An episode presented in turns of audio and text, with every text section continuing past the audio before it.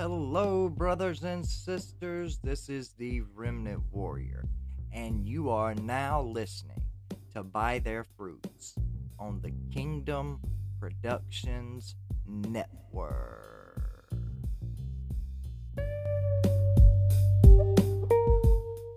By their fruits you shall know them.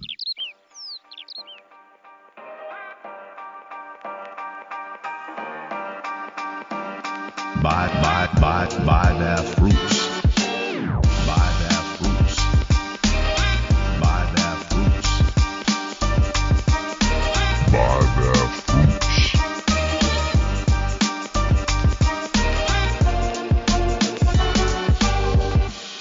By their fruits you shall know them.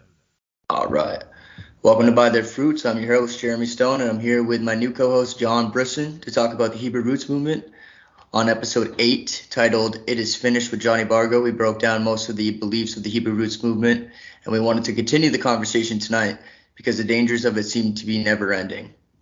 One of the most aggravating things about the Hebrew Roots Movement is how fast it continues to grow well, with people leaving the ancient doctrines of Christianity to join this relatively new doctrine that is comparable to poison sumac for the soul, as ignorant folks decide to ignore the fundamental teachings of Jesus Christ and the understanding of the Jewish law, their clever and sophisticated doctrines of demons has been spreading like a contagion. What's going on, John? What's going on, Jeremy? Glad to be here. Glad to be here with the both of y'all. Glad to be here on By Their Fruits. Glad to be co-hosting. I am honored. Uh, though I will miss Bryant, but I'm pretty sure he will make a return. Uh, but I'm definitely glad to be here this evening with you, fellow brothers in Christ. Yeah, me too. I am always honored anytime that I'm asked to come on, and and this is definitely an important subject if there ever was one. Uh, I, I've done several episodes on the Hebrew roots, mainly because I came out of the Hebrew root movement, and it's very easy to get if you come from a background that has taught a lot of things that are not true and you're realize you, know you're waking up to that fact and you're looking for truth in each direction the hebrew roots you know they're there with all of this truth and you know that's the way the enemy works. He has just enough truth to get you hooked on his lies. Yeah, I mean that's why I said like that the way that they explain some things, it, it it's very clever and sophisticated. You know, if you're not standing on the firm foundations of the essential doctrines of the faith, man, like I can see how one would get sucked into all of that. But it, it's almost like most cults how they undermine the reliability of the Bible. They seem they seem to do the same thing to coerce people into their own teachings. Yes, very much so. I mean, born again believers, we want to we want to pre- please God the Father Jesus Christ, um, and uh, we want to you know make our Father happy and, and uh, abide by uh, the uh, commandments that uh, Jesus had given us. You know, uh, love God, God and honor God and revere God uh, with all our heart, mind, and soul, and to uh, love our neighbor as ourselves. Uh, and so, in doing so, the Hebrew roots people uh, prey on that. They they, they uh, uh, kind of spit in God's face by the grace that He has offered us. Uh, and uh, in doing so, they're like, well, you know, you, you really mean well. You, you want to please God, right? And people be like, yeah, well, of course, you know. And they're like, you want to live exactly how Jesus and the apostles did, right? And they're like, well, yeah, like like who would not? Who would not want to do that? You know, we want to honor, and serve, and love God. And so they kind of come in there with that silver forked tongue, and they also, you know, tell people, hey, you wanna you wanna you wanna learn how uh, the you know the the apostles lived. You want to learn how uh, the Jewish people lived during the Old Testament, right? You want to learn how you know all, all the celebrations uh, that that they had uh, you know observed. Um, some God commanded them to observe, some did not in modern today. Um, and uh, this, you know, as far as observing the law, and they kind of like just kind of wedge it in there. And you know, a lot of people they're not well versed in their Bible. Uh, it's sad but true. Uh, we should always be uh, in God's Word uh, daily, if all possible, um, or at least we should be listening to either people read it or you know uh, well-meaning uh, brothers in Christ who have good discernment, you know, preaching about it. Um, but a lot of people aren't, and and so in doing so, since they're not wearing the full armor of God, they're not well versed in the Word.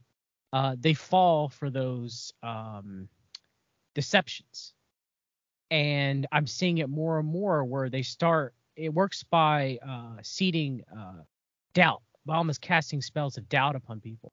They're they, when they start, you know, doubting Paul. Well, you know, Paul didn't really know Jesus, right?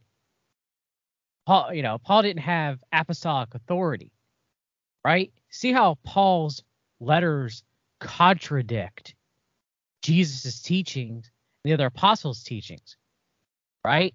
Now, of course, anybody who's well versed in the word and the early church knows that's completely false. But they'll try and they'll cherry pick and they'll deceive. So it starts with Paul. Then you then people start either twisting Paul's words, try to fit what they believe in the Hebrew roots movement, or they completely just cut out Paul.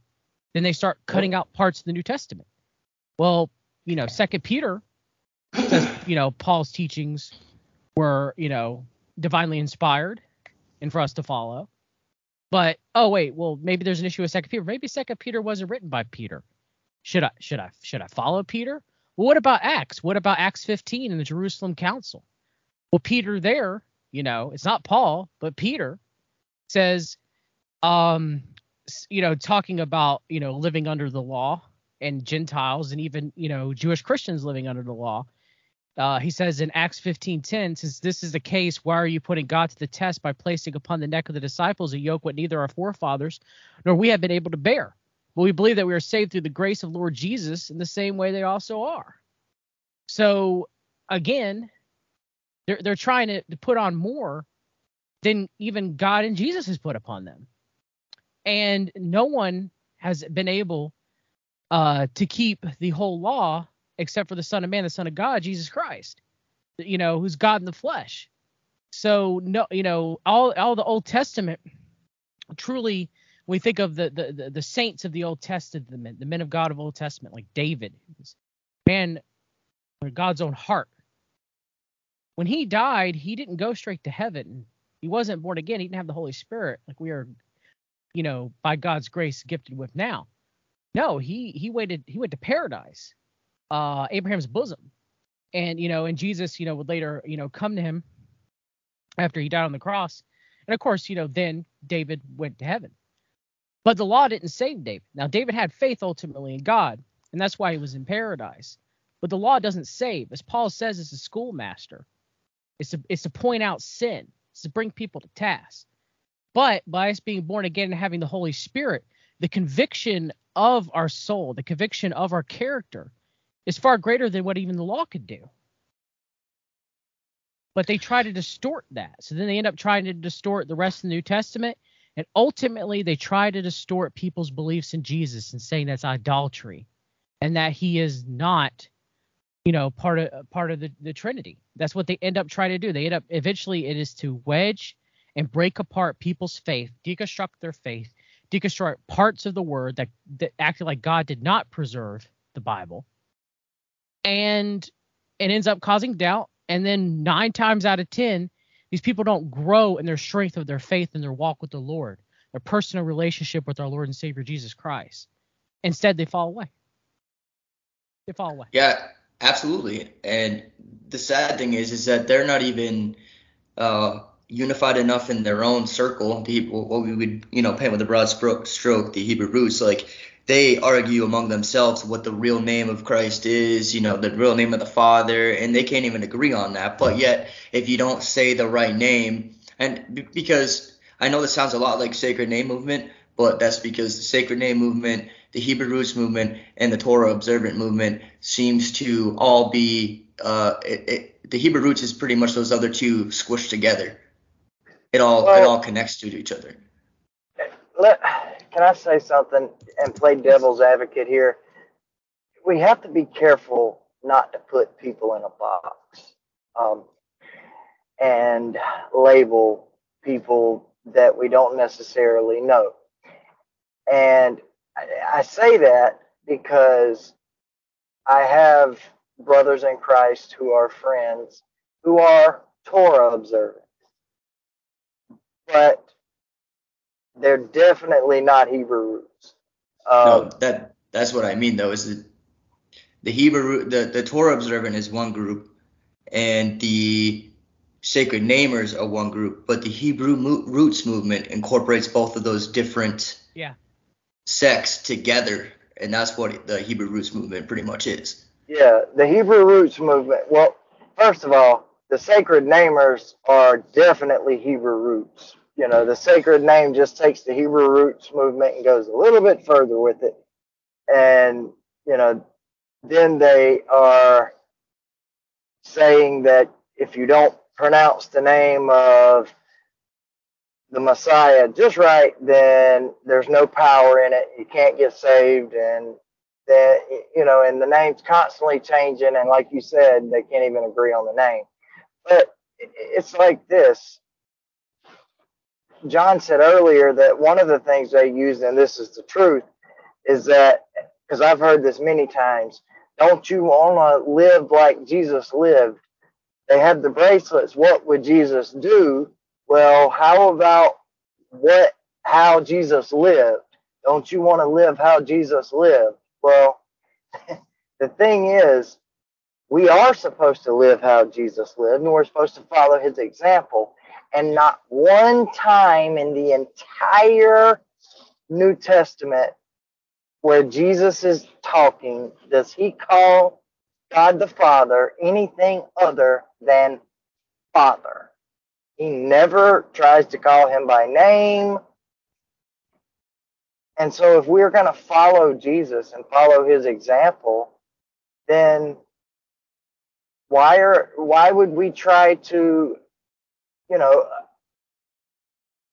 perfectly pronounce the name of God the Father or Jesus for that matter, when the truth is that God is the one who confused and confounded the languages, and names are not all pronounced the same no matter because I heard this argument the other day from a someone that I actually respected and it surprised me. He said that your name doesn't change no matter, you know, like if you go to another language, the name remains the same. Well, that's not true. Just look at the name of Jesus. Um, in English, it's Jesus. In Aramaic, it's Yeshua. In Spanish, it's Jesus. Names definitely change in different languages, and God created or confounded and created these languages. So if you speak a different language, you're going to say his name different.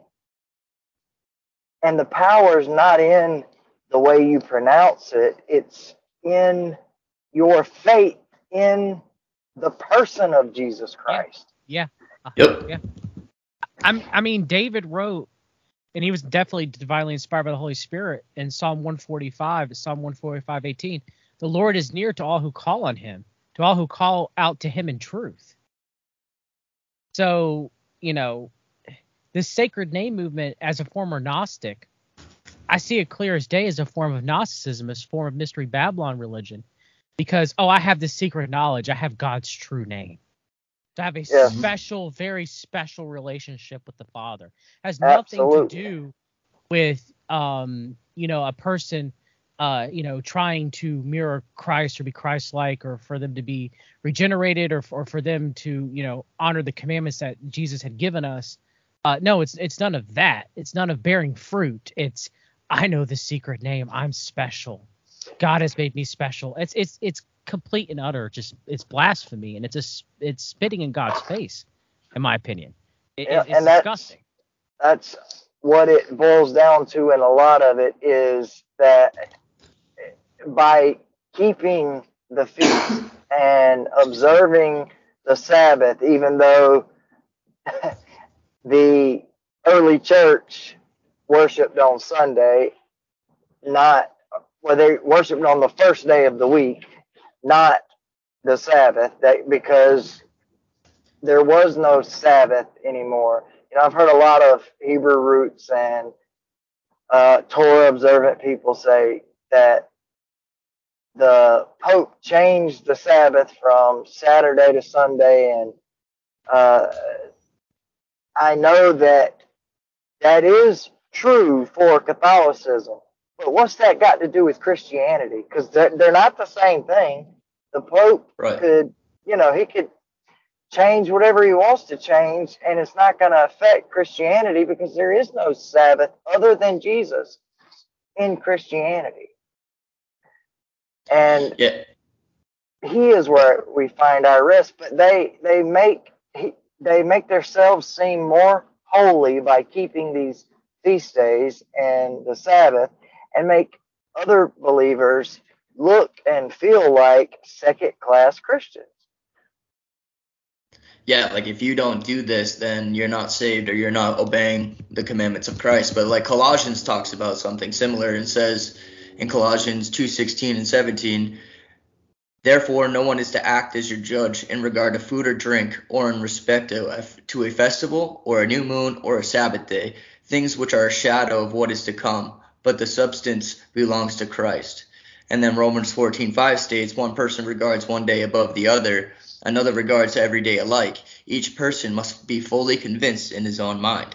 So it's not our job to convince uh, one another to worship on Saturday or Sunday. That's not the point. If you're fully convinced in your own mind that you want to worship on a Saturday, that's fine. But you cannot go and judge another who worships because they're convinced on in their own mind that Sunday is the day of worship. What, what yeah, about and that's why i see the difference between the torah observant people and the hebrew roots because the people uh, now i'm not talking about all because i don't know all torah observant people but the ones i do know they keep the feast days they worship on the sabbath but they don't say that it is a requirement for everyone and the hebrew roots do you know if you don't yes. if you aren't keeping the the feast and the law that is applicable in their mind to keep, then you are not obeying the commandments that you know John talks about in his epistles, but that's not the commandments that John was talking about. The commandments of Christ are the commandments that John was talking about. yes. Right, the Sermon on the Mount. Yeah. and, Yes. You know, we also know what about the Christians uh, who live in China who are under heavy persecution, or North Korea, for example. Um, they can't, you know, worship on uh, Saturday or uh, Sunday uh, because usually they're usually worshiping whatever they possibly can. Uh, if corporation can even happen, let's say Tuesday 3 a.m. You know, so what? what God is going to be upset at them because they can't specifically do it. Um, when Jesus Christ is our rest, Jesus Christ is our Sabbath. Um, when you know they could get only get together then without you know uh, uh, facing uh, severe persecution uh, to earnestly in spirit and truth worship uh, God the Father and Jesus Christ. No, it, it's ridiculous. It's ridiculous Right. to, It- to, to be you know the, to say that God would be upset at them for that. And that's a good point because don't modern some modern day churches as well today they do it on Sunday and Wednesday or Saturday and Wednesday. Yes. So you know, and they don't condemn others for not doing it on Saturday or Wednesday. Some do, obviously.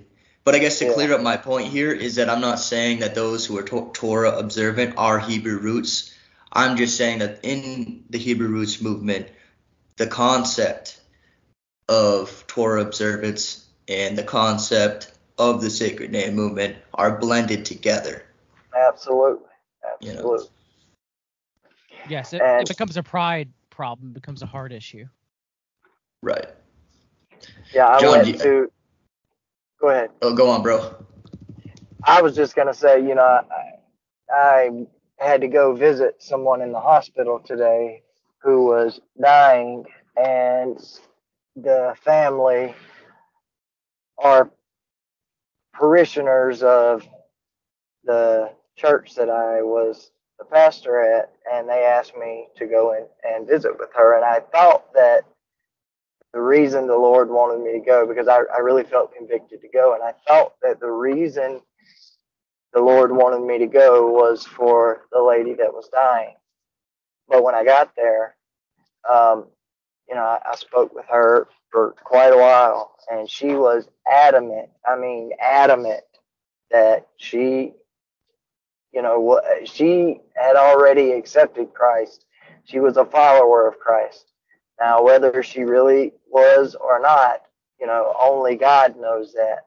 However, you know, there was no way for me to make her, you know, accept Jesus if she was lying to me. A lot of people preacher what they want him to hear. So if that was the case, then there's nothing I could do about that. But I don't think she was lying. However, before I left, I, I had already come down from the hospital, come down the elevator, come out of the hospital, got in my car, was getting ready to leave, and I got a phone call from Sister Mary Callie letting me know that um, her grandson was about to pull up, and her grandson is one of the ones who wanted me to come, and his mother was one. Uh, she died in in at the end of 2020, and this woman had an anointing like nobody else I have ever known in my life. And her son is who I was actually there to see, but I didn't know it when I went. I talked with him for over an hour, and um, he, I found out that he was confused about a lot of things. Um, you know, as far as Christianity goes. One is the thing that we talked about the last time I was on here, which is the once saved, always saved, and the uh, you know asking Jesus in your heart, the the sinner's prayer model. You know, he he did not know there was anything wrong with that, but in talking with him, we got to talking about the persecuted church around the world and I told him something that is so very true.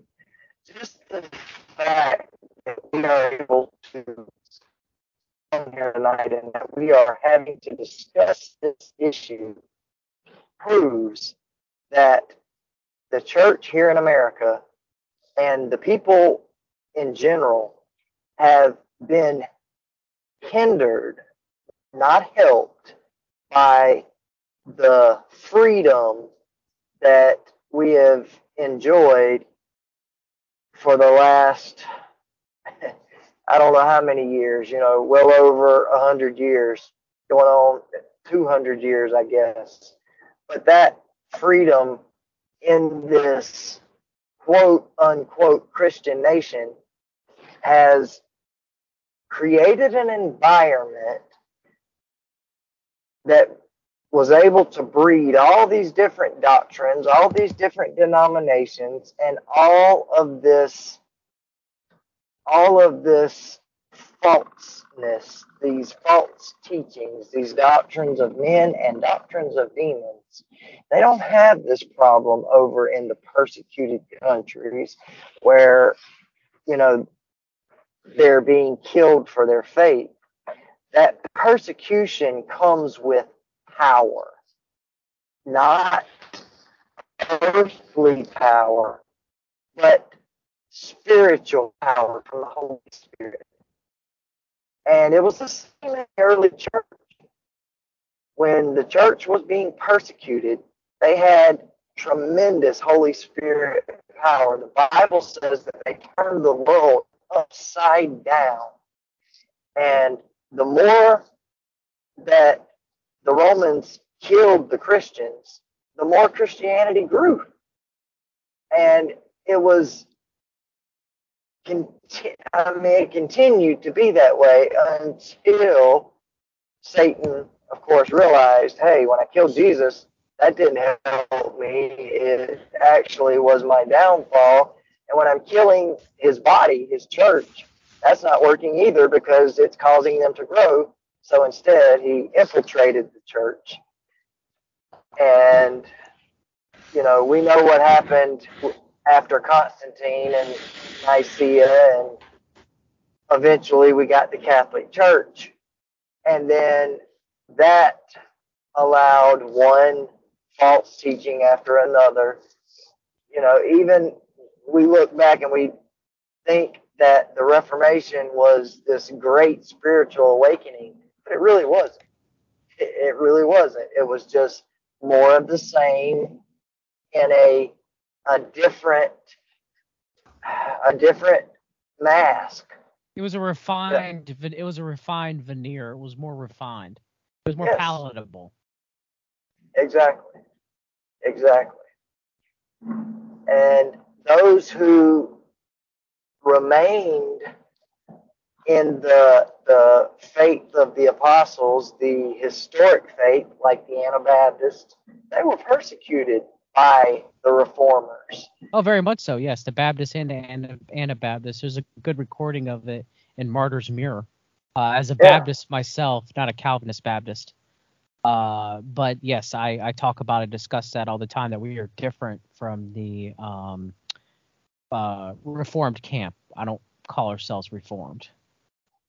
Yeah, and you know, I came out of the the Southern Baptist Church. I was actually ordained when I first became a minister in the Southern Baptist Church, but they are very Calvinistic and Reformed. At least the church that I was in was. Yes, very much. A lot of them are. But Well, you earlier- know, that that just doesn't the the freedom that we see is is a good thing. Spiritually it, it really wasn't. It, it it caused spiritual decay you know. I, look at the state of america. Because of that freedom the morality is gone. There is no morality. We have now entered the time that the Bible prophesied when evil is called good and good is called evil. Yeah, I mean, even what we learned about how all these false false doctrines were going to enter the church, right, in the end days, and Yeah. look how many different sects of Christianity there are now. There's so many movements, man. It's countless. Like you got the NAR, the Hebrew Roots, Sacred Namers. Like it just keeps going and going, and that's because we're not returning to what was once taught to us, or what was once taught to the disciples of the apostles that was handed down in the early church. If we could go back to that, if we could go back to that time period where people were mostly unified. I mean, I don't think that they knew everything. They weren't taught everything by the apostles that there is to know. And that's where I think you find like some differences between people. But for the most part, on the solid core doctrines that aren't even, you know, it's they're the minority today. Like within would you guys agree that first of all, I know we're getting a little off topic here, but that Calvinism is is probably the most prominent view within Christianity today, right? Like Reformed Absolutely. theology in general. Yeah. Yeah, Uh, I mean, Dispensational Calvinism in America would For- be for one of the biggest. for the most part y- but for the most part it is it is pretty large especially in, in modern day uh, uh christendom um At least in the Western Church. especially the united states of america uh it does have a big I, I i don't know if it's the largest but i'd say it does definitely that thinking does have a, a large foothold uh because it does obviously share uh with the um the roman pagan catholic church um and somewhat with the orthodox church as well uh, it, Mhm. you know, pushes a lot of that comes from Augustine, obviously, uh, who was originally a Manichaean, and, and some of Augustine's early early works Um, I'm not, you know, there is a, a, lot more truth in it compared to the later writings of Augustine, which uh, against uh, yeah. Pelagius. When he had an axe to grind. Yeah, yep, that's when it, that's when the the, the Manichaeanism and, and the false doctrine starts uh, shining through.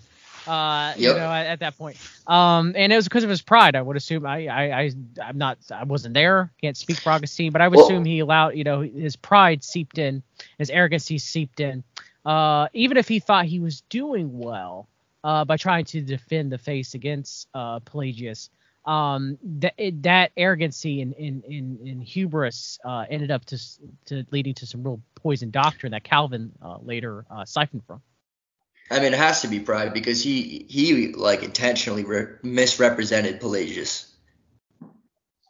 Yeah, but I mean, like I, it's pretty intentional.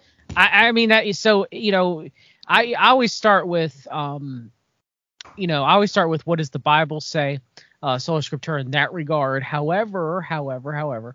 Uh, I do uh, mirror with what what did the early church uh, teach and believe as well. Uh, well, until, you know the what the early church taught him believed, at least for the first 200 years, was exactly what the Bible said. I mean, it was the most literal interpretation of what Scripture said. Yes, I, I agree, but I don't uh, keep the um, rate of the Apostolic Fathers or the anti uh, ante Nicene Fathers as the same exact weight as Scripture. Uh, but oh I do, no no no no no But I, but, no. I, but I do but I do revere it and I do use it uh, um as a uh I guess a guidepost. Uh, a know, guide of interpretation. It, yeah, it's yeah, different. Well, I mean, it's it's really it's it's like anything else. Okay, when when something is in its infancy, it's the most pure because there hasn't been time for it to be corrupted. So the church at its earliest is just like anything else. It's it's at its most pure as far as you know doctrinally. It's well, there, the were, there was Gnosticism rising. Well, yeah, of course, that, and that's the enemy coming against it. I'm not talking about the, the heretical sects. I mean, you know, the church, the literal body of Christ. Yes, yes, agreed. You know, agreed. At its infancy, the doctrine is, you know, that they are the ones that are closest to Jesus and closest to the apostles. So they're going to have the the clearest, um, you know, doctrine, closest doctrine to what we see in Scripture. And the farther you get away from the apostles, the the farther the what the world sees as the church not i mean there there has always been the church the remnant that has you know remained in the faith. But as far as the catholic church and when i say catholic i mean universal um, they have strayed farther and farther from the truth the more time that has gone by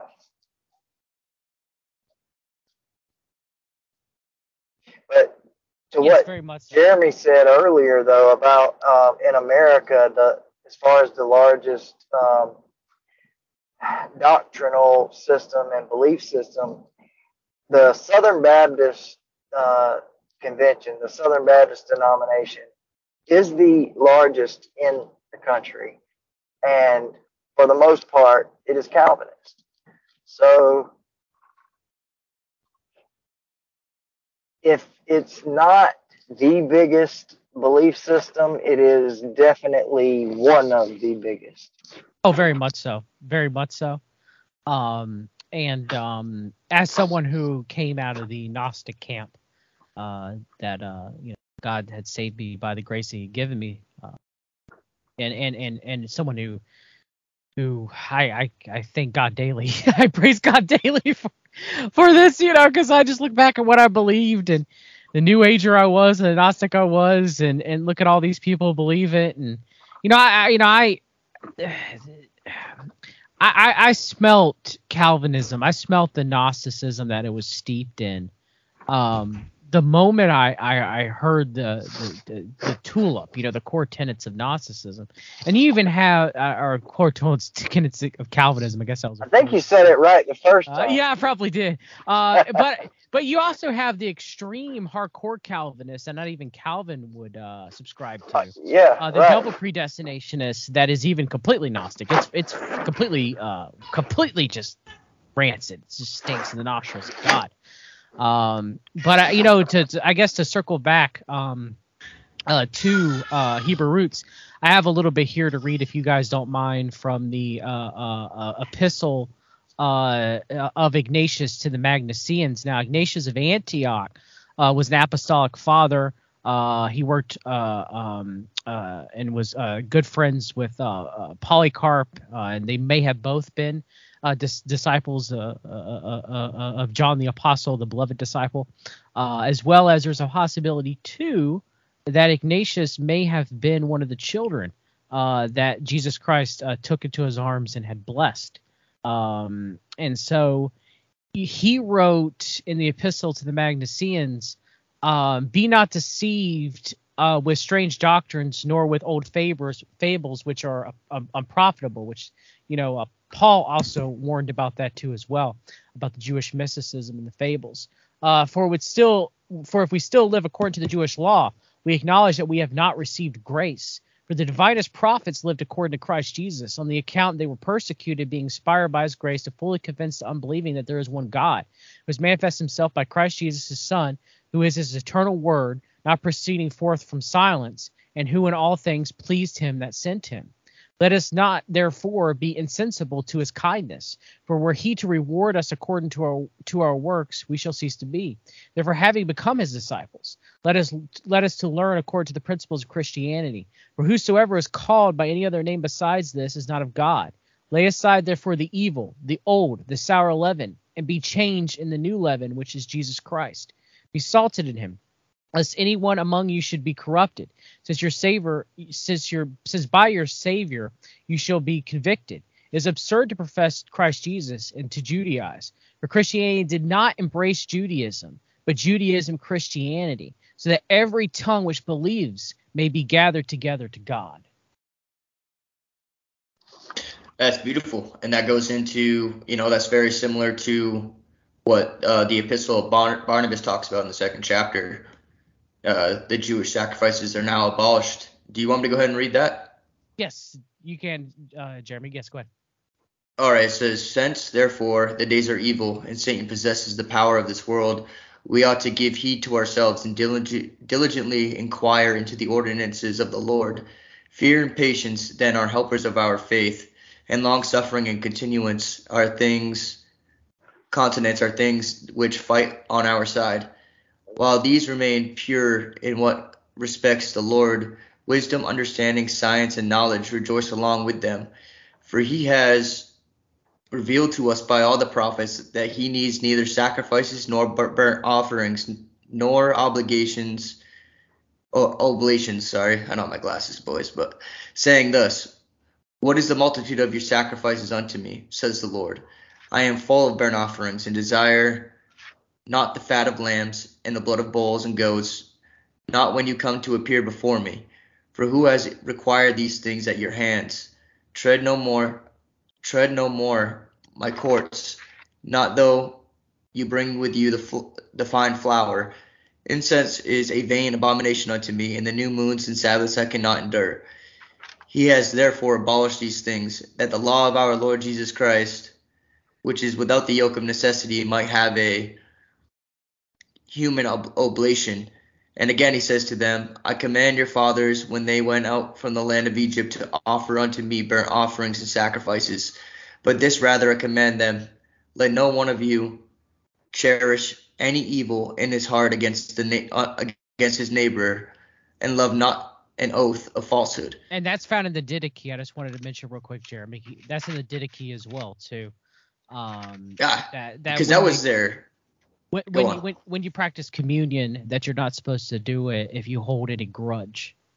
Yep. Um, against so that's that's interesting. But go go ahead. I'm sorry. I just wanted to make mention. No, that's interesting that you say that because I, I didn't. Uh, the Didache itself was almost like uh, what would you say, Jeremy? It's basically a uh, a shortened version of all the rules or all Yeah, the well, commandments the- of Christ, the- right? yeah, the Didache. Um, well, first of all, it was uh, written in It's the earliest document outside of the Bible we probably have from a Christian. Yes, it's it's written the commandments of Christ, but also kind of like a uh, the early kind of like a church guidebook, without of a better word. Um, Right. And it, you know, it talks about baptism, talks about fasting and prayer, talks about the uh, the communion, uh, which I you know discussed earlier that you're not supposed to uh, take communion, uh, or you're not you- you're not supposed to um, break bread uh, with your fellow brothers and sisters in Christ if you hold any grudges, if you bear any grudges, uh, uh, that you're not supposed to until you forgive. Um, and, uh, you know, it's it's if anybody's not read the Didache, uh, um, they definitely should. Um, you know, it's Yes. it's it's it's definitely worth reading. Um, I, you know, I try to take uh, a lot of it to heart. I myself do my best uh, to try to recite the Lord's Prayer three times a day, uh, as early Christians did in the Didache, uh, not as some sort of um, routine, but just uh, in glorification uh, to God um, and out of love and reverence for Him. I think the Epistle of Barnabas there in in, in um, I think it referenced the Isaiah one, if I remember correctly, Jeremy, which I love Isaiah one. Uh, just that you know God you know is is chastising Israel, and you know saying that all their sacrifices and you know their their their their their celebrations, their appointed feasts, like like they're not they're just going through the motions. They're just going through the motions, uh, and they're not doing it in reverence and in love of, of God. And so you know God is offended because of that, and will chastise Israel because of that. Uh, and sadly, we see a lot of Christians today that when they go to church, they're just going through the motions and you know they the, the, the worshiping God and revering God and loving God is sadly far far from their hearts. And I'm not going to say that every single time you go to church is you're going to give it 110%. Okay? But for these people, for many people, they're barely giving 10 to 20% every Sunday. And God doesn't want you to go through the motions. And so in the Epistle of Barnabas from him uh I don't believe this was um uh you know uh, Barnabas uh who was a fellow brother in Christ who worked with Paul. I think this may have been a different Barnabas, uh, but that's another discussion. Uh, but nonetheless, um, I do believe uh, that um, this this uh, epistle holds weight in the early church uh, for sure, uh, and should hold weight for anybody who, who hears it, um, because it is very interesting. And it's a very strong polemic against the Hebrew roots movement. Yes, and what you were saying earlier about the the Didache, um, it the New Testament had not been even completely written because the Book of Revelation had not been written yet. But even if it had, let's say let's say that there's an earlier date for the Book of Revelation, just for argument's sake the New Testament still had not been fully put together yet and, you know, made the Bible. So the Didache was what was given to basically a new believer um, to to know the tenets of the faith. And um, on on the Omega Frequency YouTube channel, there's uh, BDK and Phil Baker did an and I think they're still doing it.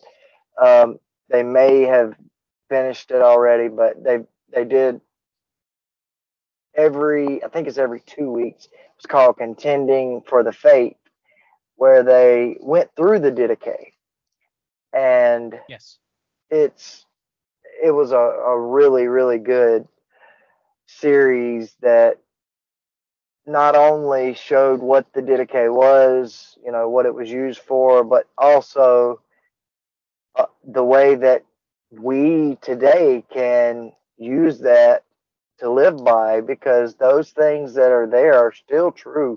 They still hold true because they come directly from the Word of God. And, you know, the Hebrew roots movement, it, it, it's the Bible tells us that there's nothing new under the sun. And we know that our adversary is the great counterfeiter. You know, he tries to counterfeit the things of God. And he has done that with so many different movements within the faith. The Hebrew roots movement, of course, is no different than the Judaizers of the first century. You know, Paul wrote against the Judaizers quite often. And you know, you you John earlier brought up Acts 15 and the Jerusalem Council, and I use that quite often when talking to Hebrew roots people. But you know, and that was of course Peter and James. It was you know the apostles, but Paul in the book of Titus, you know, says to hold fast to the faithful word that he hath been taught, that he may be able by sound doctrine both to exhort and to convince the gainsayers. So, in other words, we need to hold fast to sound doctrine for the non believers, those who are, you know, naysayers uh, against the faith. And then he says, For there are many unruly and vain talkers and deceivers, especially they of the circumcision, whose mouths must be stopped, who subvert whole houses, teaching things which they ought not, for filthy lucre's sake. One of themselves, even a prophet of their own, said the Cretans are always liars, evil beasts, slow bellies. This witness is true. Wherefore rebuke them sharply that they may be sound in the faith, not giving heed to Jewish fables and the commandments of men that turn from the truth. So, Paul telling Titus here literally to rebuke these people. Now, I'm not saying that we should go and pick fights with those in the Hebrew roots movement. Um, you know, I think everything should be done in love. And I think that Paul was not saying to go and pick fights. You can rebuke people in love. But if you do not know the scriptures, if you yourself do not have sound doctrine, then you're not going to be able to soundly or efficiently rebuke anyone in love or otherwise. You know, you're, you're only going to make a fool of yourself and you're not going to accomplish anything but an argument. However, if you know the scriptures and the Holy Spirit within you is speaking through you, and you are rebuking these people in love for the things that they are believing and teaching, then there is a lot better chance that they will hear you and may even come out of that. And I know this to be true because that is exactly what happened to me when I got caught up in the Hebrew roots movement. When I first came out of the, the Southern Baptist Church, I, you know, I, I was seeing all of the paganism as far as holidays and such. And, you know, I had been listening to people on YouTube and podcast, and you know, God rest his soul. Uh, Rob Skiba was one of the main ones, and yeah, yeah, I um I was drawn into the things that he was saying, and I there was truth to it. You know, it rang true. And he also came out of a Baptist background. And so there was that camaraderie there. And then when we connected on social media, it just, I was a, you know, I saw a lot of truth there. And then, you know, I know they didn't mean anything by it and they weren't trying to do any harm. But even when I found the fourth watch, you know, Justin Fall didn't say Jesus, he said Yeshua. And so did BDK. And so to me, that further um, gave It you know it you legitim yeah exactly it legitimized the the hebrew root teachings and teachers that i was listening to and i was just looking for truth yes i knew the scriptures but you have to understand you can know what the bible says all day long if you are interpreting it through the lens of false doctrine then you don't know the Bible. So, although I knew what the Bible said, I didn't know the Bible. and it wasn't until someone rebuked me in love and pointed me towards the truth and said, Hey, just go to the scriptures and forget everything anybody's taught you. Read it like you're reading it for the very first time and let Jesus teach you. Let the Holy Spirit be your teacher. It was only when I did that that I saw the lies for the lies and the truth for the truth. And I came out of the Hebrew Roots movement. Yeah, that was beautiful, man. One thing that I can say too is that um, about the, the the lens, the filter, how important it is to uh, take a step back uh, and, and and read the Bible with fresh lens, like with no uh, preconceived notions. And I think that you'll be able to see things a lot clearer. Um, one of the things about the Hebrew roots that sucks people in is some of the, the verses in the scriptures which Jesus talks about. Um, not one jot or tittle will be removed or added until all is fulfilled, right? So people take that in the Hebrew Roots Movement CC. We belong, we have to go back to the law, the Mosaic law. But in your guys' opinion, or your guys' understanding, I just want to ask you, what do you believe that means? I think we touched on it last show with Johnny Bargo. He he broke it down really well. But to me, the purpose of that was not for Gentile believers. It was for the Jews who are partially blind because removing that jot or tittle, what was the, what was the purpose of the law in the first place? First of all, some of it was only used uh, was only there for the Levites. Some of it was for uh, certain sects, not sects, but uh, like not all of it was for everybody to do, if that makes sense. Some of it only Yeah. the Levites had to do. Absolutely, yeah. But really, what it boils down to, and, and you're right about um, who he was talking to, it boils down to the covenants, the old covenant and the new covenant.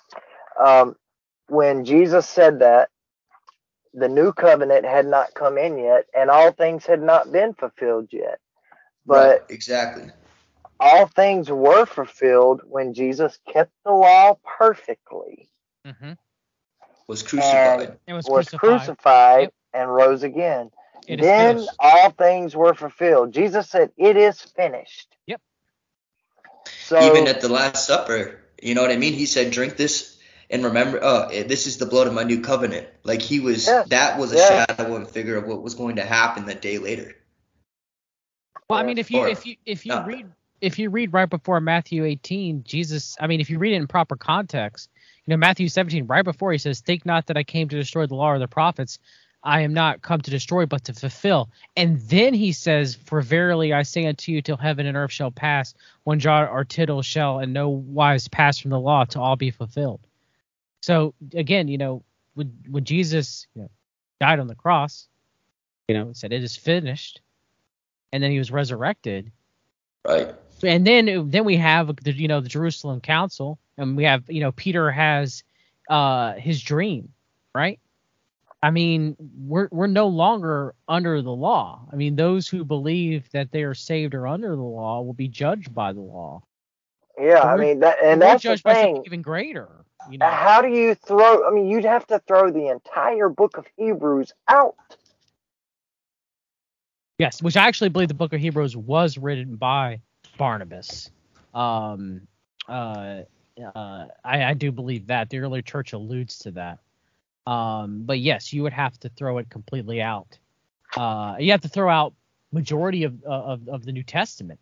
Uh, I know that there's some uh, Judaizers like um, Doug uh, from uh, Without Spot or Blemish, um, who uh, all of a sudden he just slipped it in. He just slipped it in. All of a sudden one day uh, he was like, well, actually no. There was a while he was setting it. He he, he would say on his streams he would go, I'm not so sure about Paul. Maybe he got a few things mistaken, kind of like to test the waters, right?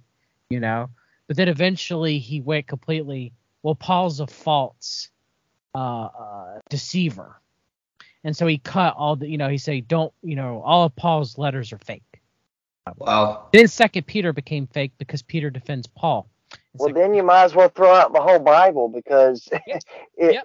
if one verse is false, then the whole thing is false.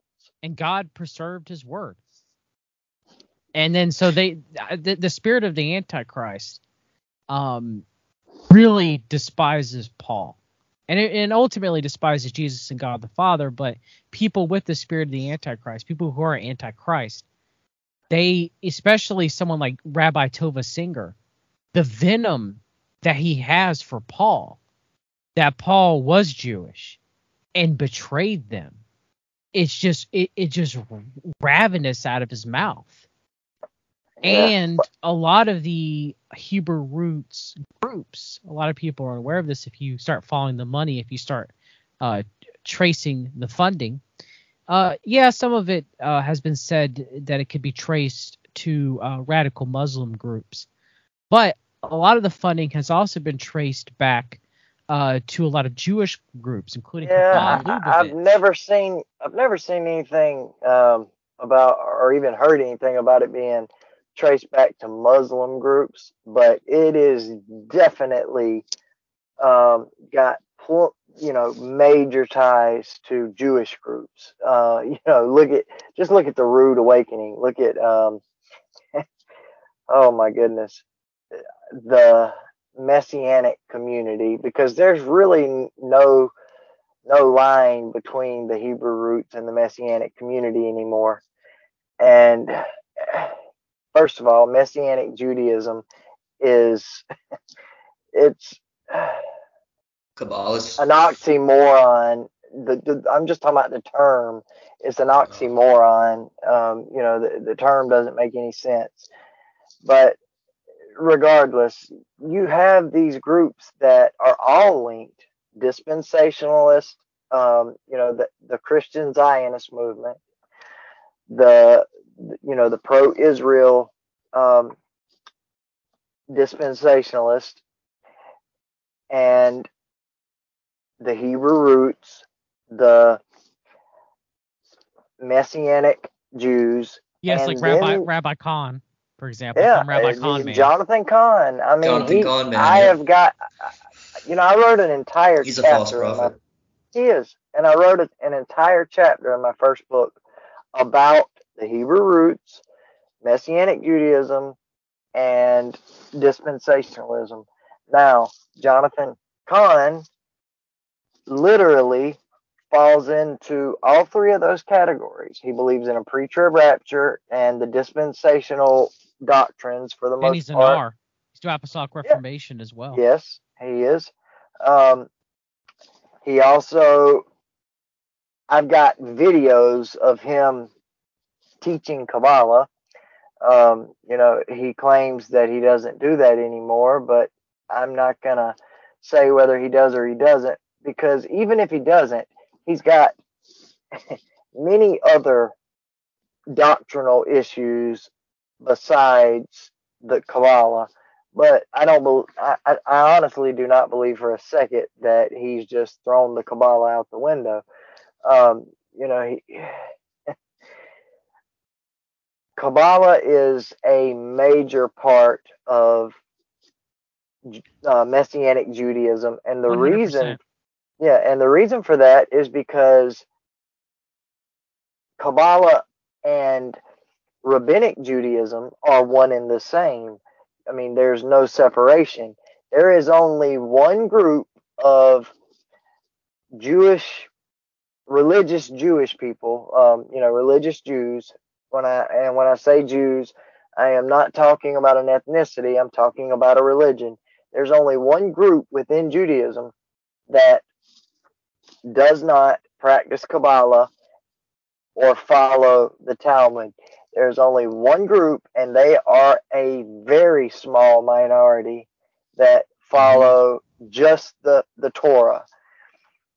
And I, you know, most people are, I'm sure, like I was before I really started researching these things, and that is, I thought that you know Jews believed in the Old Testament and Christians just added the New Testament that you know that that was all there was to it. I didn't know anything about the Talmud or the the Kabbalah or anything else. And you know, once I started researching it, and then eventually um, put close to ten years research into it, I realized, and you know, anybody that looks at these things will come to the same conclusion that rabbinic Judaism literally the the practices within rabbinic Judaism are found and are the key parts of every occult teaching in the world. They're involved, I mean, they are like in used in Eastern mysticism. They are used in the New Age. They are used in Freemasonry. They are used in um, black magic. Um, they are, you know, groups like Thelema, Aleister Crowley, Theosophy, um, the the New Age type of Gnosticism, and even original Gnosticism. Literally, there is so much evidence that Gnostics and Gnosticism didn't originate as a group inside of Christianity, but rather were was a group inside of Judaism that came into Christianity. Yep. Yeah, they were like, whoa, whoa, whoa, this should all be interpreted uh, metaphorically. It was a mixture Essentially. of uh, Roman paganism uh, and And Judaism. Merkabah mysticism. Yep, very much so. Yes, which is I mean, which is the foundation of the mystery Babylon religion, in my opinion. Uh, that's that started when Satan uh, distorted uh, God's word, uh, you know, to Eve, you know, used to be as as gods, uh, you know, and, and it's it's it's propagated since then. Um, and uh, I actually want to read something else to you, y'all, real quick, if you don't mind. This is from. Have you ever read the uh, uh, uh, epistle to uh, Diognetus uh, from Mathetes? Is one of the first um, early uh, Christian apologetics. I have I've heard of it, but I have never read it. So go ahead. is from uh, the second century. Um, so this is so first he does a polemic against uh, Roman paganism and their and their worshiping and sacrificing uh, to idols, but this is on Jewish sacrifices, okay? And next about those who do worship, who claim to worship God, but not in this, uh, not in the same way. Uh, oh, actually no. And next about those who do worship God, not in the same way as the Jews. I think you're especially anxious to hear. The Jews, therefore, because they abstain uh, from idolatry, they, the previous mentioned worship, may hold the opinion rightly to worship the one God of the universe and think him master, but if they offer him this worship in the same way as those already mentioned, they miss the mark badly. For by making offering to those things without feeling or hearing, the Greeks furnish an example of foolishness. So also, also these regarding God as having need ought rather to consider they may show foolishness, not godliness. For the one who made heaven and earth and all that is in them, and who provides all to us for which we have need, he himself would not have need of these things, which he himself grants to those who think to give them. And indeed, those who think to offer sacrifices to him by blood and burnt fat and whole burnt offerings, and by these honors honor him, it seems to be no different than those of the same generous zeal to the deaf and images uh, during these current times. For some offer to those who are not able to have a share in the honor, and others offer thinking to give to one having need of nothing. But indeed, they, their anxiety about their food and the superstition about the Sabbath and the arrogance of circumcision and the pretense of fasting and the new moon festivals, I do not think you need to learn from me that they are ridiculous and not worthy of an argument. For then the things created by God for the use of people, some of which were created to be received as good, others which to be rejected as useless and superfluous. Uh, how is this not forbidden? And to falsely accuse God as forbidden to do something good on the Sabbath day, how is not impious? and even to boast of the mutilation of the flesh as proof of election, as of becoming of this being especially loved by God, how is this not worthy of ridicule? Attending to their stars and moon to make observance of months and days, making a distinction between the plans of God and the changes of the seasons, making some of which into feasts, others which into times of mourning, according to their own impulses instead of God. Who would consider this an example of godliness and not so much of more of foolishness? Therefore, I think you've learned sufficiently that Christians rightfully abstain the from the general silliness, deception, and fussiness and pride of the Jewish people, but do not expect to be able to learn from a person the mystery of their very own religion. And then he goes on to discuss Christian practices and what it is to be a Christian. I'll br- briefly read a little bit from that real quick. So, for Christians, neither by country nor language nor customs are distinguished from the rest of humanity, for they, for they not dwell somewhere in their own cities nor do they use some strange language, nor do they practice a peculiar way of life. This teaching of theirs has not been found by any thought or reflection of inquisitive people, nor do they advocate human doctrine as some do. But while living in both Greek and barbarian cities, and each have obtained by lot, and while following the local customs both in clothing and in diet and the rest of life, they demonstrate the wonderful, most certainly strange character of their own citizenship. They live in their own countries, but as aliens. They share in everything as citizens and endure everything as foreigners. Every foreign country is their country, and every country is foreign to them. They marry like everyone, they bear children, and they, but they do not expose their offspring to the elements. They set a common table, but not a common bed. They happen to be in the flesh, but not live according to the flesh. They spend time upon the earth, but have their citizenship in heaven. They obey the appointed laws, and in their own lives they surpass the law. They love all people, and by all people are persecuted. They are unknown and they are condemned. They are put to death and they are made alive. They are poor and, and make many rich. They lack everything and they have abundance in everything.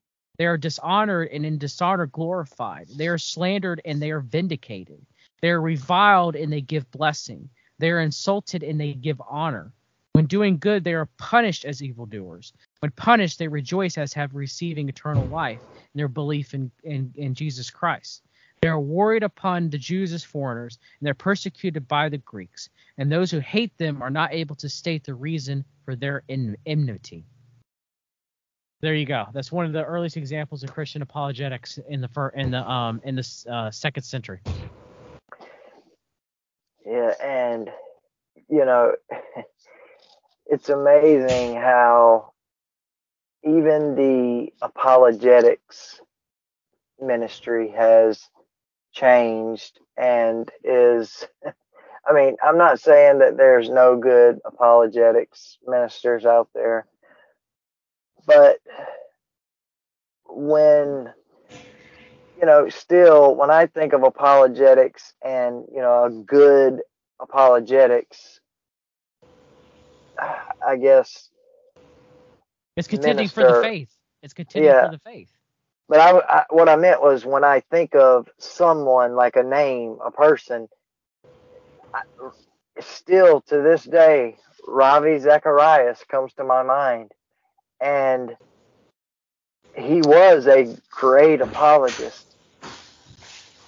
But then to find out after you know he he he dies that he was doing all these things Mhm. and it it just shows the the lack of piety the lack of righteousness within Hello. It's sad, you know. yeah it, it, it really is it really is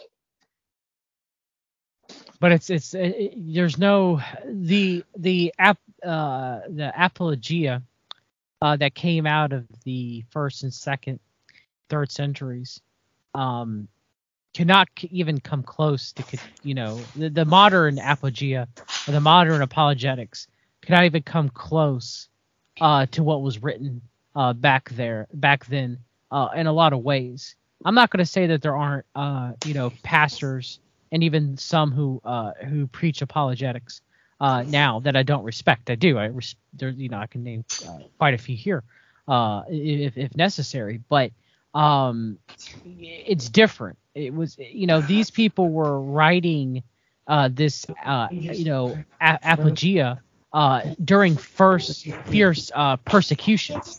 They were under fierce persecution, uh, and you have to be uh, you know, you have to first really know what you're talking about, uh, and you have to have a very strong walk, with the Lord um, when you're being persecuted in the degree that the early church was. Um, and uh, I'd be very interesting to find out if there's any apologetics are coming out of countries that are heavily persecuted uh, by other Christians. I'd love to actually try to look. I've actually didn't realize that till now, but maybe I should try to see if there is any that's out there uh, because here in the United States we are blessed as though Christians, you know, you know, are becoming more and more persecuted, and eventually we will uh, have to face, uh, you know, uh, uh, strict persecution. You know, And the sad thing is that back to what I was saying earlier about the lack of persecution and you know this just do what thou wilt freedom that we've had um, is we're not when that persecution comes people are not going to be ready for it i mean there are going to be people jumping ship left and right denying christ left and right Yeah, I mean, it says in the Bible, you know, if Christ specifically says that if you love me, you will obey my commandments. And we have Absolutely. two different things going on. We have one group that seems to be, uh, you know, like hyper grace, just do whatever you want, doesn't matter how well you follow the commandments of the Bible or not. Like if you believe in Jesus, it's like easy believism, you know. If you just believe in him, you're gonna be saved. And then you got another group that's like way beyond the commandments of Christ and take you back into the bondage of the commandments of Moses. Absolutely. And, you know, it, it's because there's an agenda there. Um, Yep. I, uh, when I was researching for um, Origins of Evil, the, the connections that I found between the Jesuits and all of the different false movements within Christianity, almost every single one of them can be traced back to the Jesuits. And when you really, really look into the origins and history of the Jesuits, you find out that the Jesuits were actually originally Jews that came out of the Spanish Inquisition. And it, it was, you know, either convert to Catholicism or be killed or be kicked out of the country. And so you have all these Jews who are closet Jews now inside the Roman Catholic Church. And that's who conversos. yeah, yeah. I mean, Ignatius Loyola was a Kabbalist, and the Jesuits literally are responsible for so many infiltrations. I mean that Mhm. that was their job. They were the the military arm of the Catholic Church, and you know, not the They've been kicked out of military arm. Yeah, yeah. Not not military in the sense of like say the the Crusades were, you know, where you had the Templars and such, but a military in the sense of espionage, you know, what we think Mhm. of as far as um, spycraft and infiltration. They were the masters of it, and they have infiltrated the entire body of Christ in one area, one denomination or another. And I would literally almost be willing to lay my life down that every one of these false movements could be traced back there because they are definitely part of that mystery Babylon that John was talking about. Yeah, I agree. I'm actually supposed to have. I don't know if either one of you have heard of him, but Johnny Cerrucci. He's pretty much the world's expert on the Jesuits. Yes. Yeah, he's. I'm trying to get him on the show. I we, we missed a uh, a show with him last week because of everything that was going on with this show, but um, we're supposed to have him on, and we will be breaking down the Jesuits. And Awesome. yeah, oh man, it's gonna be deep, dude. Because you're right. They they are like involved with absolutely everything deceptive, everything that's broken down the church here and there. You know what I mean? Or divided the church, I should say. They are they are the black Kabbalists of the Pope. And we're now seeing uh, the um, one world religion foretold in the book of Revelation, uh, ecumenicalism, Yep. Yeah. completely come to fruition. We're seeing Chrislam. We're seeing the NAR being involved as well. Everybody the- putting aside doctrinal differences. Uh, Dominionism and ecumenicism And hand in charismaticism too. hand. Yep. Yeah, they're hand in hand with New Agers on stages all across America, and you know they they are responsible for that uh, one world religion temple over in the Middle East.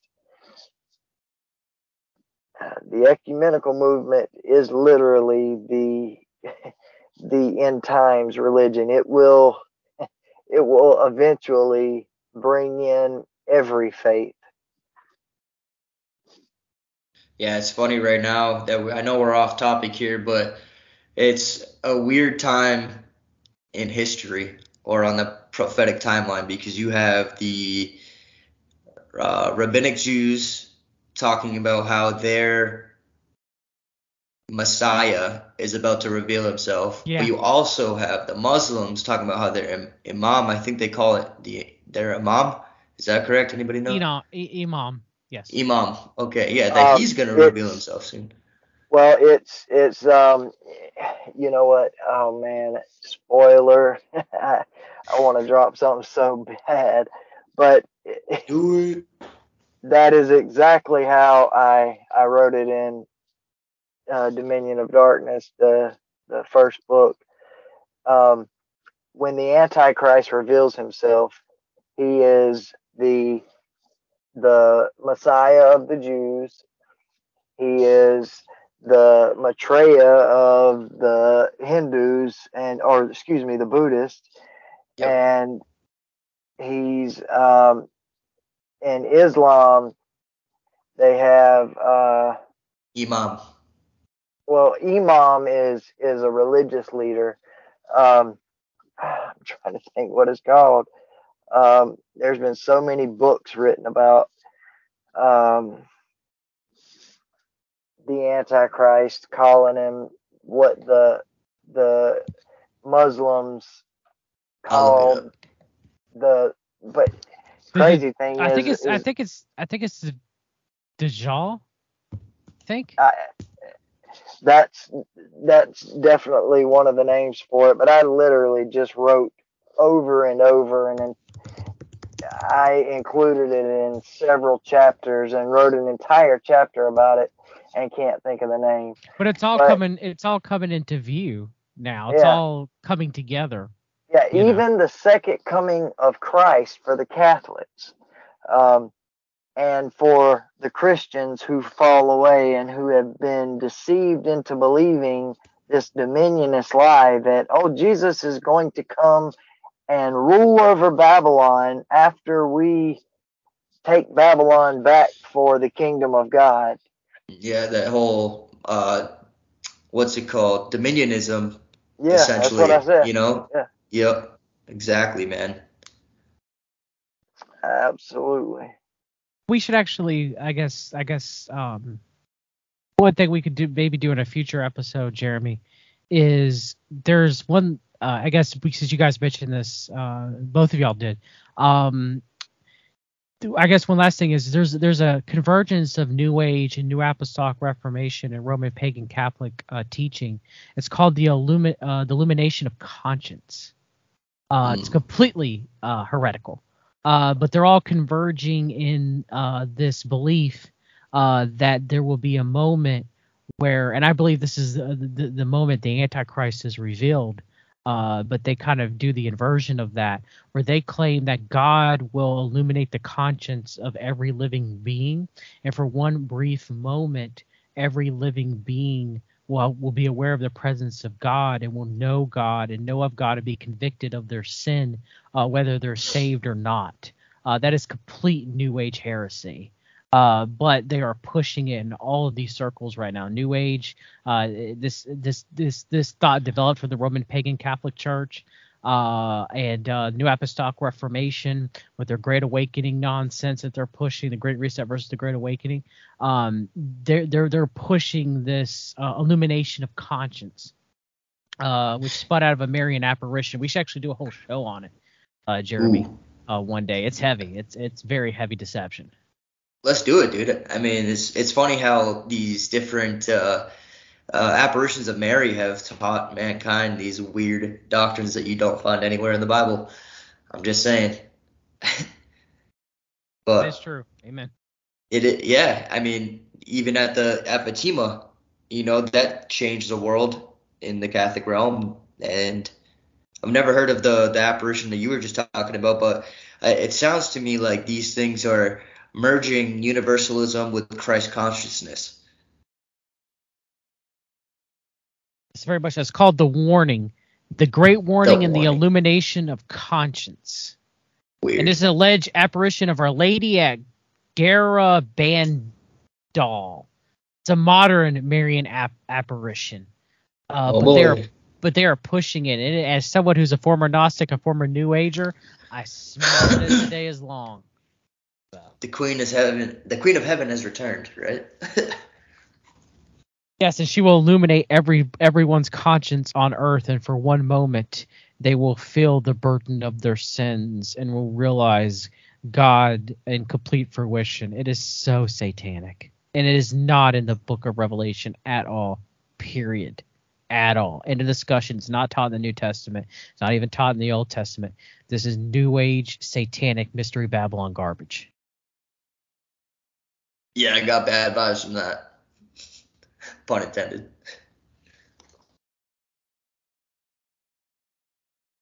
So, what do you guys think about your closing argument, or your, what do you guys want to tell the audience, or any of those who are caught up in the Hebrew roots movement? What would you say to them to help them, um, you know, see? I mean, I know it's hard to have like show somebody the errors of their ways, especially if they have a preconceived notion.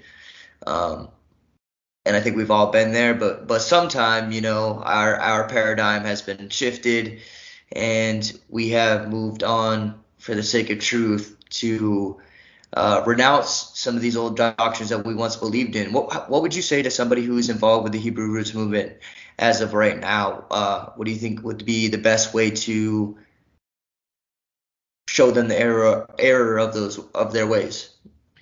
Um, I'll just briefly state that uh, Jesus Christ is the only way, truth, and the life, and through God's grace, uh, by our faith, we are saved, any man shall boast. Uh, and so, um, by that faith, by that belief uh, that God gave us through His saving grace, um, you know, th- it's not by any any works. It's not by keeping uh, the law, uh, which no one was able to do perfectly, except for the Son of God, the Son of Man, our Lord and Savior Jesus Christ. Uh, and so uh, John, uh, the beloved disciple, mentions in First John, uh, uh, First John uh, 12.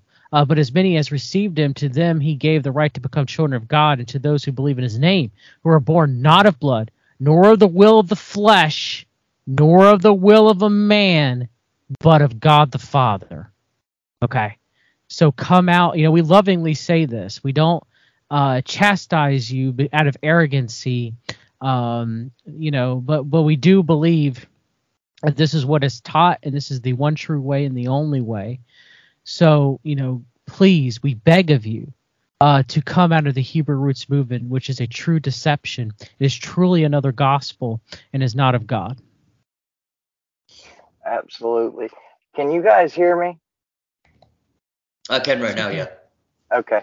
Uh, I just wanted to make sure I had uh, gone off of Skype to pull up the manuscript of my book because I was looking for the the word we couldn't find earlier, and uh, I didn't know if you guys could hear me or not. But to the uh, he, anybody in the Hebrew roots movement, I know that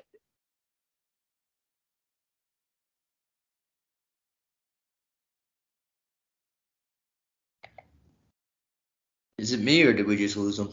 I think we did lose. Jeremy, did we lose you? I think we got No, okay. I, am here, but um, oh, we um, could we couldn't hear you for we heard, couldn't hear you for a brief second. What were we gonna say, brother? Yeah, to, to those of the uh, that are in the apparent, yeah, apparently, um, it, it did cut me off after being on there for a while, but you know, everyone that I have talked to in the Hebrew Roots movement and people who ask me to watch videos. When I watch those videos, people who send me podcast links when I listen to them, almost every one of these teachers at one point or another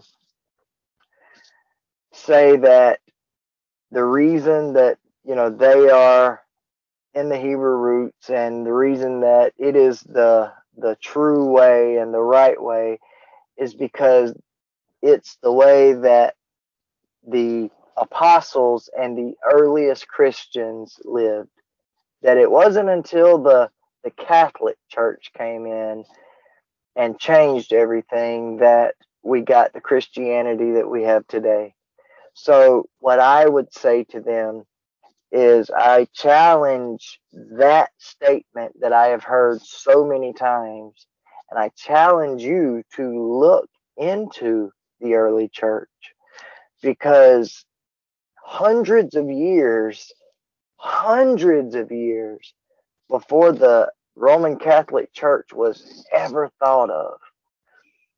And when some, at least the Apostle John, was still alive, the ante Nicene writers were writing documents telling what the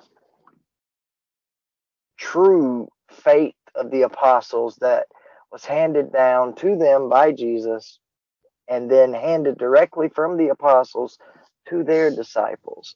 We're talking about the people in the churches of Ephesus, the people in the churches in Smyrna and Philadelphia and all of the seven churches as well as places like the, the Roman church and just the body of Christ as a whole, for the most part, all believed and followed the same thing.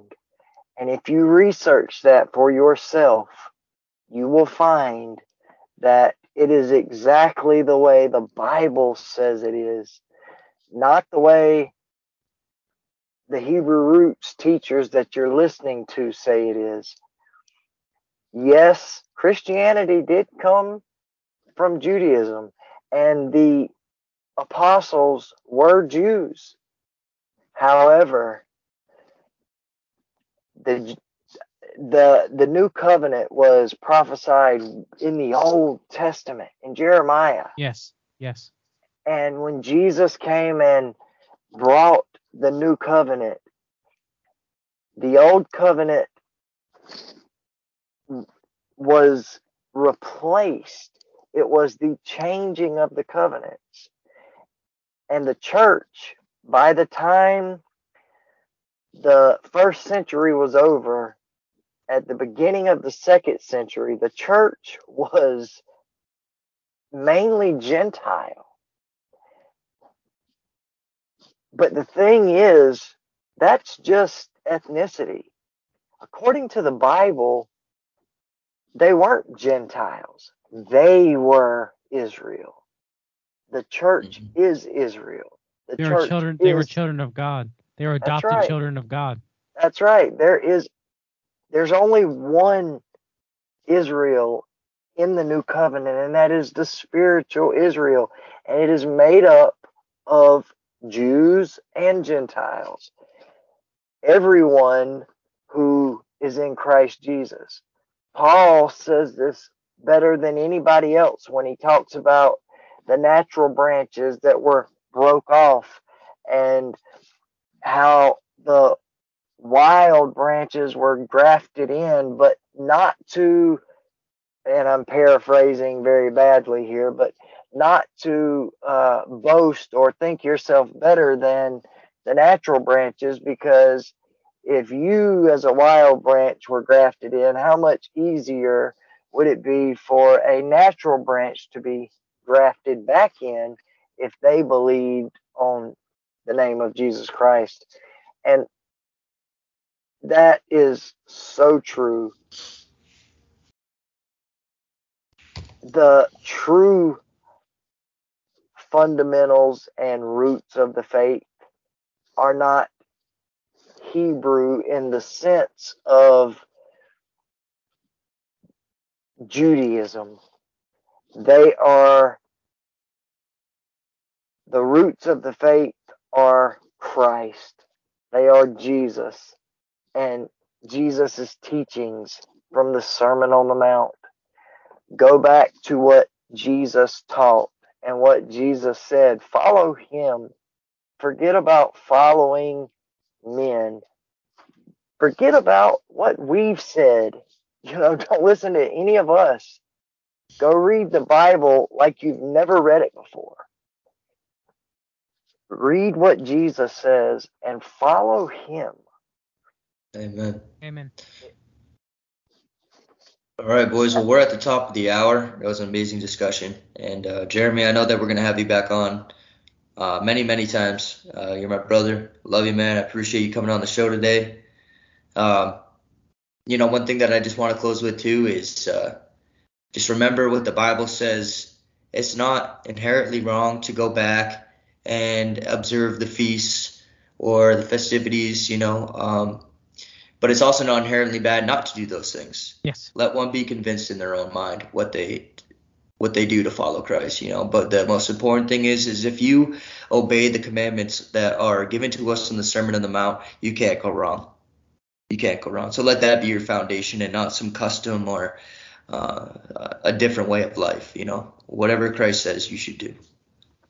Absolutely. Amen. One last word from me. It's the Mahdi. Oh, Mahdi. Yes, Mahdi. Yes. Yes. Yes. That was the uh the Muslim uh Antichrist. Yep. All right, buddy. Jeremy, you wanna we're gonna have our guests close us out in prayer. So do you wanna close out with us, bud? You wanna start? Sounds start? good to me. All right, man.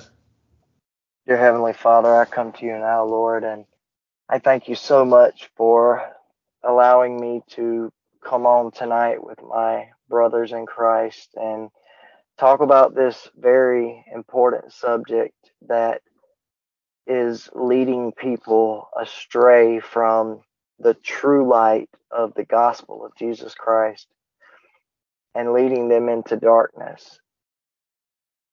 Father God, I thank you so much for my brothers Jeremy and John and what they are doing here with this podcast by their fruits.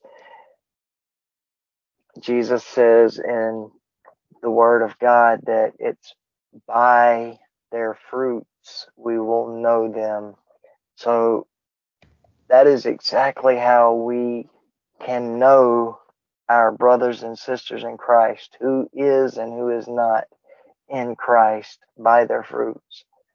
And Father God, I pray that anyone who's listening to this tonight that is caught up in false teachings, false doctrines of any kind, whether it be the Hebrew roots movement or any false teaching, I pray that through the power of Jesus Christ, through the precious shed blood of Jesus, that they will be freed from the bondage that they have unknowingly put themselves under. Just as your word says, your word, your apostles called the law a yoke that neither they nor their fathers could bear. And it was given by you to Moses to point everyone towards Jesus Christ. Now Jesus has come, and it's to him that we should look. Father God, I thank you so much, most of all, for sending your son Jesus. And if anybody tonight is listening to this and does not know Jesus, is not following Jesus, Jesus is not the Lord of their life, Father, I pray that today would be the day of salvation for them. Lord, I love you and I ask all these things in the mighty name above all names, Jesus Christ. Amen. Amen. Amen. All right, boys. Uh, I I'm thank you for having me.